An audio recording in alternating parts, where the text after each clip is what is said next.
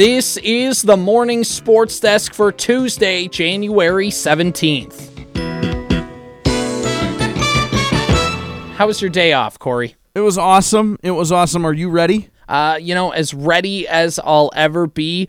Um, is it? Uh, I, I guess is it? Uh, is it time? Vibe check. Vibe check. Vibes? You know about vibes? Vibe check. Vibe, vibe, vibe check. Put out the vibe.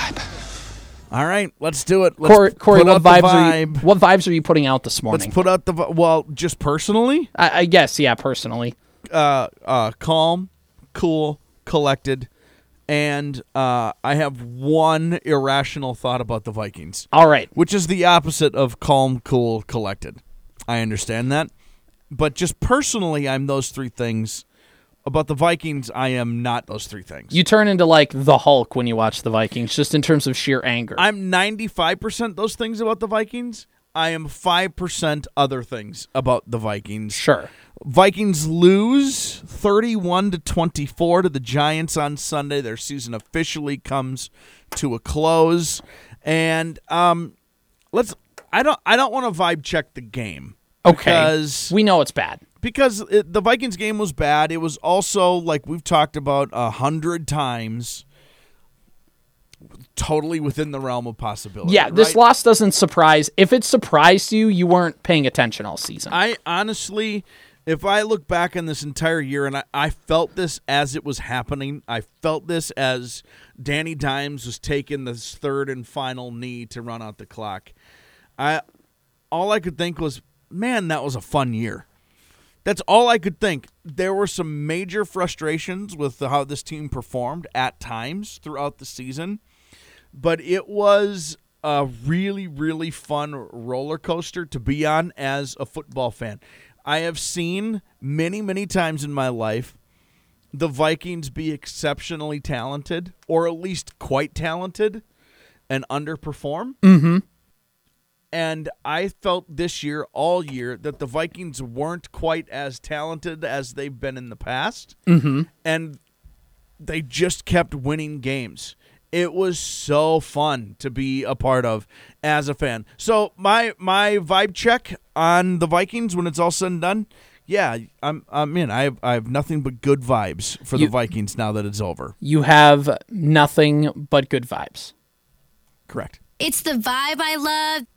It is the vibe I love. It's the vibe you love. So my yes, obviously, Dan mentioned this last hour and I agree with him. It's been the most entertaining Viking season I've ever seen in my entire life. Yeah. In terms of pure entertainment value, doesn't mean the best Vikings team I've ever seen, but in just in terms of how entertaining they were week in and week out, there were no boring games on the schedule outside of that last one in Chicago. Uh, but there were no boring games on this Viking schedule. And I agree with you that like this was a fun ride. So like don't I, I'm on the same page as you, but I'm gonna just stray off the path a little bit for the sake of having a different voice. Is No, no, no, no, no. Don't. It, do you really believe this? Yes, I do. Okay. But like, I'm go- I agree. I want to know like I'm not disagreeing with you, but this is like a little striation off that. Is this is a 13 win season, Yep. And you don't get 13 win seasons very often. Yep. The Vikings' last 13 win season was in 2017, and the closest they got to a 13 win season before that was winning 12 games in 2009. And then before that, they hadn't won 13 games since 1998. So that's like what four times that you've won 12 or more games since I've been alive.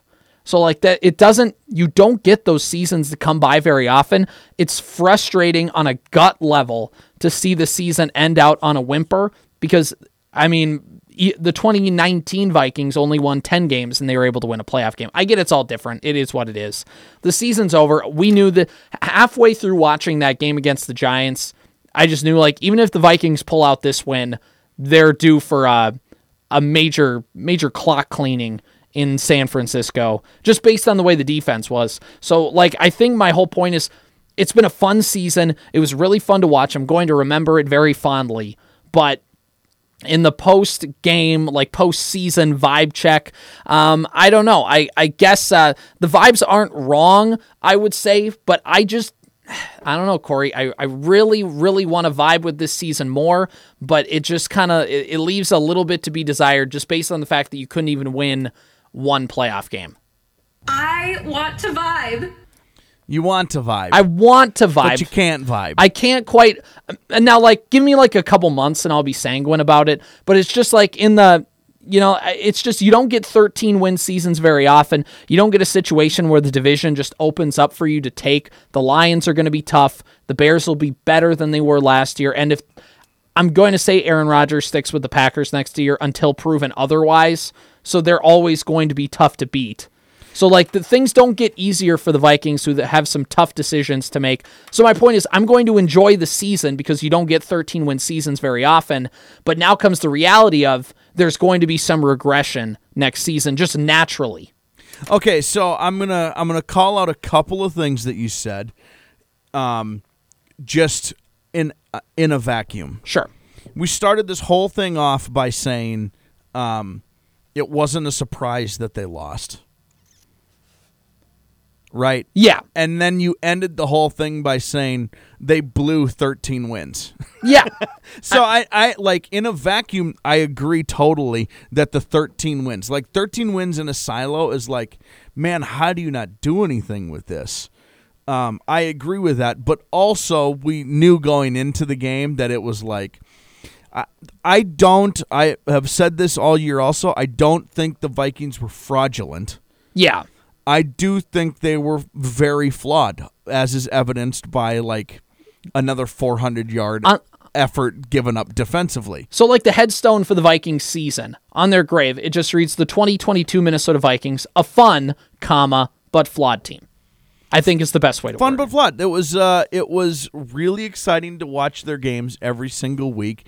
They kept racking up wins. Mm-hmm. We kept asking ourselves, "Geez, Louise, how do they keep doing this?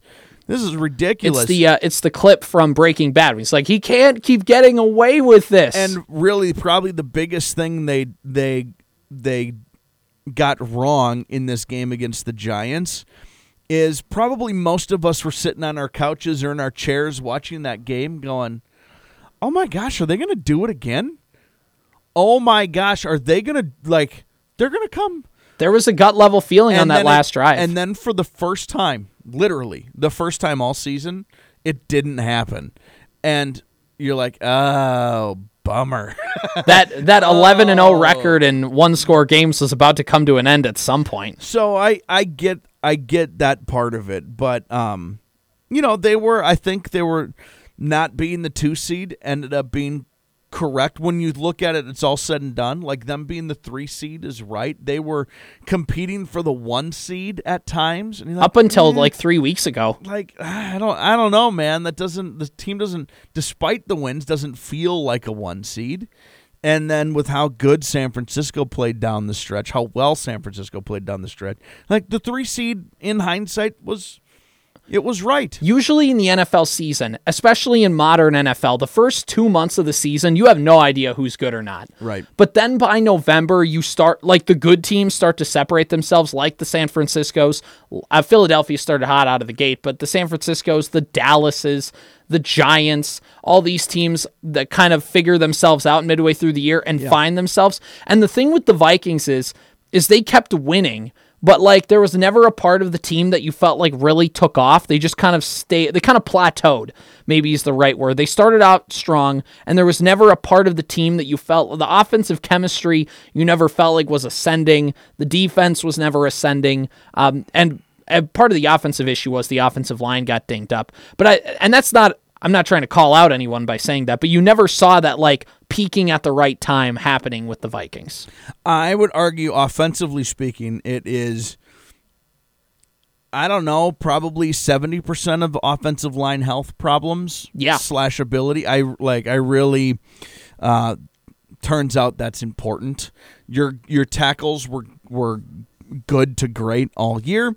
Then you lose one of them. That's a problem. You were weak up the middle all year. Then you lose one of them, and then you lose his backup. That's a huge problem. Turns out, if the quarterback can't step into his throws ever, it's going to be hard to make throws. Yeah. And Kirk did all season long make throws and get drilled at the exact same time. Um, Well, what did you see the, stat in The that? O line's the pro. Like offensively speaking, I think I think O'Connell needs to. He'll get better. It wasn't perfect. He's the first, yeah, and I mean, you could clearly see in that game there are a couple decisions that, like, just the way that that game flow went, and a couple things that happened. It's just he was a first year head coach. There's some growing pains that are going to come Yeah, in with that. and- it's and unfortunate it had to happen in the playoffs. and I don't mean individual decisions. I just mean there's there's stretches. You know what I mean? Like Yeah. like it'll get better in stretches because that's what needs to happen. And it wasn't that it just happened in the playoffs. It's happened all season long. Mm-hmm. So this is not. I I think I I hope we're not just like judging the results of that. Like I like him. And, and he was a good hire. and he was a he was a really good hire, and I think it's going to get better. Um, There's already if a your couple- offensive line cannot be healthy, turns out the running back that you have, who's who's supposed to be all world, can't run. When your quarterback, who's supposed to be super accurate and push the ball down the field a little bit in a new offense, can't throw. You have to be able to do some things up front that the Vikings weren't able to do. And then, of course, defensively, they were a sieve. Yeah, they were just. I mean, yeah, it was not good. By the way, uh, the Vikings. I'm sure you've seen the stat by now, Corey. Are the only team in the Super Bowl era to complete at least 80 percent of their passes with no turnovers, no sacks allowed, and still lose. NFL teams were a combined 47 and 0 previously. Sure. I mean, sacks don't tell the whole story. Kirk Cousins was pressured a bunch, Yeah. so like that that also counts. But yeah, I mean that doesn't help about the Vikings. Anyway, uh, last thought on this, Corey, is this team is going to look a little bit different next year. The Vikings are going to have some cap decisions they're going to have to make. Does Adam Thielen is he a cap casualty? Is Dalvin Cook going to be back? Eric Kendricks, Danielle Hunter, Za'Darius Smith, Patrick Peterson, uh, Harrison Smith. There's a whole list of guys who we've associated as career Vikings that might not be Vikings next year. So we're going to have to, we'll kind of know in the next couple months as things get closer. But, uh, I mean, and we can maybe even break that down later on. But I mean, there, there's this team is going to look different next year, especially if they want to compete because they just can't, especially on defense, they can't run it back as is. So there are. Uh, you, I'll, I'll mention a few of them, and we can go into this further as the offseason kind of moves along. But there were there were moments throughout the season where I wondered to myself: Is it the guy? Is it the scheme? Or is it both? Yeah. Okay, and those guys are um, the defensive ends who all last off season were t- hashtagging meet at the QB, and that really just didn't happen that much. It's more like have a casual appearance at the quarterback, Uh, really. and that's Darius and Danielle. Um, it was Eric Kendricks and it was Harrison Smith. All year long, the question for me was, and th- it's a question for me because I'm an idiot. I just, I, I, I sincerely don't know the answer. Are they a step too slow now, or was it the scheme? I don't know enough. I just don't know enough. I'm I'm Same here. sincerely, genuinely asking that question. Is it those guys anymore that that can't do it, or did the scheme not allow them to do it? Because they were, I, and I tend towards. I think they're maybe a step behind what they used to be because all of these guys outside of Za'Darius were on the roster a year ago in a totally different scheme, and they stunk last year too. yeah. they stunk last. So it's it's two seasons, two different schemes. There's a common denominator here, and it's the players playing in it. So I'll be interested to see how that works itself out.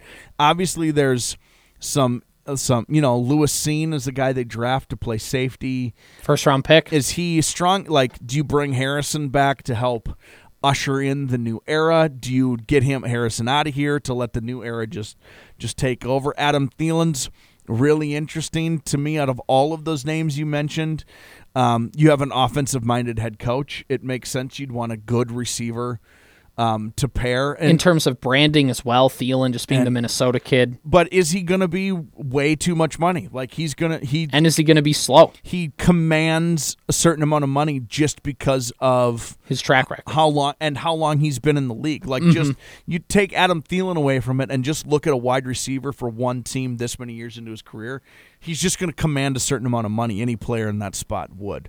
Um, can I throw one? I have like 15 seconds here. Can I throw one irra- totally irrational thing at you? Yeah, go for it. Uh, lots of things need to happen. If the Chargers don't fire their head coach, Okay. and in turn don't hire Sean Payton, and in turn don't immediately extend Justin Herbert, why can't the Vikings trade for him? I, I don't see a reason. I mean, look, if you're the Vikings, you should do everything in your power to trade for Justin Herbert, a young quarterback who's a gunslinger, can throw the ball all over the field. Even it's not when even. the defense was the problem. Yes, yes. Nothing should stop you from getting a franchise quarterback, and that's nothing against Kirk Cousins, but he's now above. He's now he's above thirty. He's pushing that later part of his career. Justin Herbert, much younger. If you have a chance to get somebody who's like eight years younger, can play the position more, lock up the QB spot, uh, I say you go do it. I say nothing should stop you from doing that. Also, one last thing on the agenda is we have on the broadcast schedule Tonight it is the Wadena Deer Creek Wolverines traveling to take on the Sebeka Trojans. 7:15 pregame, 7:30 tip-off from the Sebeka High School gymnasium. That game is right here on KWAD, so be listening for that tonight. It should be a good matchup between the Lady Wolverines and the Lady Trojans. A Park Region Conference clash. You're not going to want to miss it. That's tonight on KWAD. This has been the Morning Sports Desk for Tuesday, the 17th of January.